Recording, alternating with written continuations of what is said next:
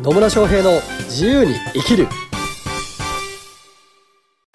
始まりました。始まりました。イエーイ。野村翔平です。マリリンです。今日も野村とマリリンがね自由についてとか楽しかったりとかなんかいいこと言います。はい。ねというわけでなんと今日記念すべき101回になります。101回ね。本当ですよもうね。前回ね100回記念はいろんななんかすっげえ軽い質問からすっげえ軽い質問までお答えしてきましたけどね。軽い軽い質問で始まり軽い質問で締めるみたいな。まあ途中途中ねなかなかいい、はい、質問にもお答えしているところもあるんでねぜひはい。また聞いていただければなというふうに思います、ですね。ね、で101回なんでねまたこう気持ちを新たに新たにね。やっていこうかなとはいいうふうに思うわけですよ、はい。でなんと今回は質問をまたあ質問をまたというか質問をいただいたということで。そう質問をねあいただきました。ありがたたい。ありがたいですね。ぜひね質問ある方ポッドキャストの詳細のボタンエピソードだったかな？っていうボタンを押してもらうとねあの問い合わせフォームのリンク貼ってるんでそこからぜひ質問等いただければと思います。はい。はい。でどんな質問が来たのかお願いしどんなます質問が来たかと言いますとお。SEO やセールスライティングのコンサルをされている方だそうです。はい。でお客様にコンサルをして毎回分かったとお返事をもらうのですが内容が反映されずその後何度も同じ質問をされます。そのため結果もで出せていません。こちらの力不足も承知の上ですがお相手が何が分かって何が分かってないのか意思疎通をもっと円滑にする方法があれば教えてくださいとなるほど。質問をいただいております。意思疎通を円滑にする方法があれば教えてほしいと。はい。はははなるほど。じゃあまあこの方もうすでにコンサルをやられていると、まあ、SEO とかでやられてますよと、はい。でそれについて何かしらこうやった方がいいよっていうアドバイスをされてるんでしょうね。うんうんで向こう分かったと。分かりました。やっときますみたいなこと言うんだけど結局分かってなくて また同じ質問を何回もされちゃうと。はい。で結果も出ないよ。っていう方というからの質問ということですね。ね。はい。ありがとうございます。質問いただいてね。なるほどね意思疎通ね。意思疎通ね。本当。大事。大事。もういろんなね。本当。本当にあのコンサルとかうん。の話もそうなんですけど、教育の場面とかでもねありますよね。そうですね。だからコンサルティングでこちらが伝えたことをちゃんと理解してもらってなくてっていうのはコンサルとクライアントの関係でもそうだし、うあの上司と部下だったりとかあるいは何かを発注外注でお願いしてるとかっていうのにもまあ共通していることかなと思いますちなみにマヒリンはそういうね教育とかの教えられてる方じゃないですか、はい。でその観点からするとこの方へのアドバイスって何があるんですか？アドバイス。まず本当に信頼関係取れてるのかなおおなるほど、とは疑問に思いますね。信頼関係ね。はい。はあはあはやっぱり信頼関係を取れててなんかその人をそのなんだろうなコンサル生だったりとかそれ生徒さんで見てるんじゃなくて人として見てたりとかしてるのかなっていうところはちょっと疑問に思います。なるほど。はい、なんでかっていうと,、うんとまあ、いろんな教育されてる方を見てるとやっぱりあの教え子だったりとかそういう視点で見てる方が多くいらっしゃってその視点で教育をされてるので結局自分の言ったことをやってくれないから怒っちゃうとかいう教育者の方も結構いらっしゃるのでなんかそういう感じのパターンに似てるのかなとは感じてます。なるほど。じゃあどうすればいいということですか？まずあの信頼関係をはあ。築いたらいいと思います。信頼関係を築く。はい。どうやったら築けるんですかね？えっと、私がある企業さんにちょっと助言をさせてさせていただいたのが「あのありがとうございます」とか「いつも働いてくれてありがとうございます」だったりとか「お疲れ様です」とか、はい。そういうちょっとねぎらいの言葉だったりとか、まあ、あなたのことを認めてますよみたいな感じの言葉をお伝えすることで、うん。人の心って結構柔らかくなったりとか受け取りやすくなったりするのでそういう感じであのお伝えをしして信頼関係を開いてああ信頼関係を築いていただいてます。なるほどですね、はい。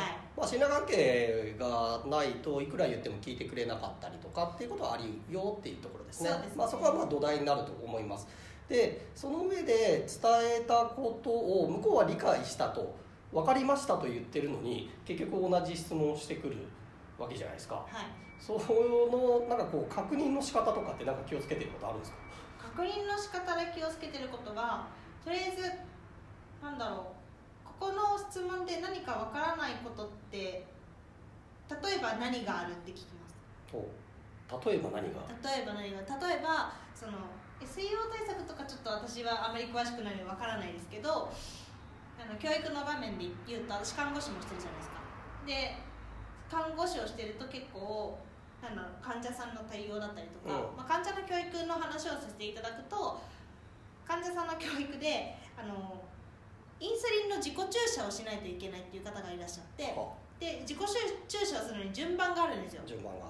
順番があってでまず順番通りに行ってやってもらいます。うん。でその後にその方なかなか覚えが悪かった人なんです、うん。でじゃあ今度は打つんじゃなくてもう一回打つ感じで流れをやってみてって2回ぐらい同じことをしてもらったりとかあとは人によっては前前に最初に言ってもらって、うん。でその次実践してもらって最後にもう一回言って一番最初からねや、はい。流れをやってもらうみたいな感じでやってったりとかすると覚えてってもらったりしますね。はいでそこへそこの動作を見て何がわからないのかっていうところをこっちが理解してここはこういう風ですよねみたいな感じで言ったりとかしてます。なるほどね、まあ、今の話でいくとこう結構細かいステップに分けてまず、まあ、こういうステップがあるんですよっていうのを伝えた上で実際にやってもらいつつでその中でなんかこう引っかかっているところとかうん。っていうのがあるんだったらそこをケアしていくでそれを何度か繰り返してスムーズに流れるようにしていくっていうような手順をされてるっていうところですかね、はい。素晴らしい。さすが看護師。ありがとうございます。はい、ありがとうございます。まあそういう方法もありますよねというところで、まあちょっとこの方がね、一体どういう関わり方をしているのか、クライアントさんとどういう関わり方をしているのかっていうのがわからないので、うん。なんとも言えない。まあ信頼関係すでにあるのかもしれないし、うーんうーんそういうステップ化ができてるかもしれないんですけど、うーんといそうですね私、まあ、マリリンが言ってくれたことすごい大切だと思います。まず信頼関係築きましょうだし相手をちゃんと相手として見ましょうと。なんかこっちが、えー、とだステップだけ教えればいいっていうものでもないんですよね、うんうんうんそうですね。そのステップをちゃんと腑に落ちて理解してくれているのかそれをちゃんと行動に落とせるように、えーなっているのかっていうところっていうのすごい大事なので、はい。まあ、マニュアルとかこのステップっていうのを細かく設定してほんとね 自分では当たり前と思っていることができない人ってやっぱいるんですよ。いますね。ね。そう。コンサル側はプロだからこの手順どうこの手順で大もう5ステップで大丈夫でしょと思うかもしれないけど クライアントさん側からするといやその一つ一つにもうもう5ステップずつぐらい細かくしてくれよみたいなのね。ありますあねったりするので、まあ、そういうところがないのかなっていうのはチェックしていただければなと思います。であと大事になってくるのが目的が明確かっていうところですね、この目的が共有できてるかどうかが気にはなってます。なるほど、はい。うん、なんか手段が目的化してたりすると、うんうん。あんまうまくいかなかったりするんですよ。でコンサルで教えてるアドバイスをしてもらうことっていうのも、まあ、もちろん目的の一つであるんですけど、うん。さらにその上位の目的っていうのがあったりするわけですよ。だから SEO 対策のこう何細かいところの指示を出すとかアドバイスをするっていうのは、まあ、SEO 要は検索の順位を上げるっていうところの目的にかなうかどうかってところだと思うんですけど、うんじゃあこの作業をやったら SEO 的にちゃんとお結果が出るんだなっていうことを相手の方が認識できてるかどうか、うんうん。うん、なんか単なる作業のための作業だったらやらなくなっちゃうのでね。それがちゃんと結果に結びつくんだよっていう目的と紐付けて相手が腑に落ちてるのかっていうところをまず見られるといいかなと。でさらに言うとその SEO で順位が上がるとちゃんと売り上げに、ね、上が売り上げが上がっていくとか集客ができるようになりますよっていうところまで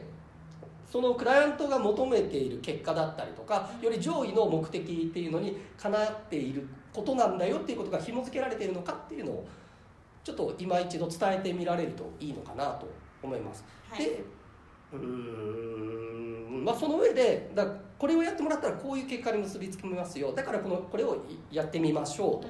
でその上でやり方としては本当ね思ってる以上に細かいステップにしてあげて伝えてあげてでやっていく中でもし引っかかるところがあるんだったら聞いてくださいっていうようなところ。でそこでこう質問しやすい関係性を作るっていうところで言うとまあ、信頼関係だったりとかコミュニケーションがこう取りやすいような関係性を作っていくっていうことも大事かなと思います。はい。はい。ね、と言いながら私のコンサルはね、まあ、大体ざっくりしてるんですけど。ざっくりしてざっくりりしてる人が集まりやすいですね。そうそうそう私の場合あんまりこう細かいスキあのテクニック的なところとか教えるっていうよりも考え方とかも結構抽象度の高いところをねお伝えしてるのでそうでもないんですけどでもそれこそねマリリンのような病院で看護師さんとかやってる人ってちゃんと手順踏まないといけないじゃないですか。そうですね。っていうコンサルの仕方っていうのももちろんあると思うので、はい。うんもしそうですねやってくれてることが伝わってないんだとしたらそのマニュマニュアルというかそのステップを見直していく。あるいはその言葉が伝わってないその専門用語すぎて伝わってないとかっていうこともあるのでちゃんとそのクライアントさんが理解できる言葉に変換してあげたりとかうんなんか説明してて「あはい分かりました」って言ってても表情を見るとこいつこいつじゃねえや。この人分かってねえなっていうような時もあるわけじゃないですか、はい。そういう微細な相手の心理っていうのを見てあげてで分からないことは分からないって言ってもらって大丈夫なんですよっていう関係性を築くっていうのも大事だなと思います。そうですね、うん。はい、なので、まあ、まずちゃんと目的にかなう行動なんだよっていうことをお伝えしていただくと、まあ、その大前提としてちゃんとコミュニケーションが取れて分からないことは分からないですって言ってもらえる関係性を築くこと。でその上で細かいステップなどに手順を落としてあげてで一つ一つ理解できてるかっていうのを確認されていくとそのコミュニケーションはさらに潤滑になっていくんじゃないかなと。でそうしていくとあの手戻りが少なくなっていくし何度も同じことをしなきゃいけなくなるっていうことも減ってくるのでお互いの、ね、時間も節約できますし成果にもつながってくる。はい。ということになるかなと思うのでぜひ、ね、今日聞いていただいたことを実践に結びつけていただければなと思います。はい。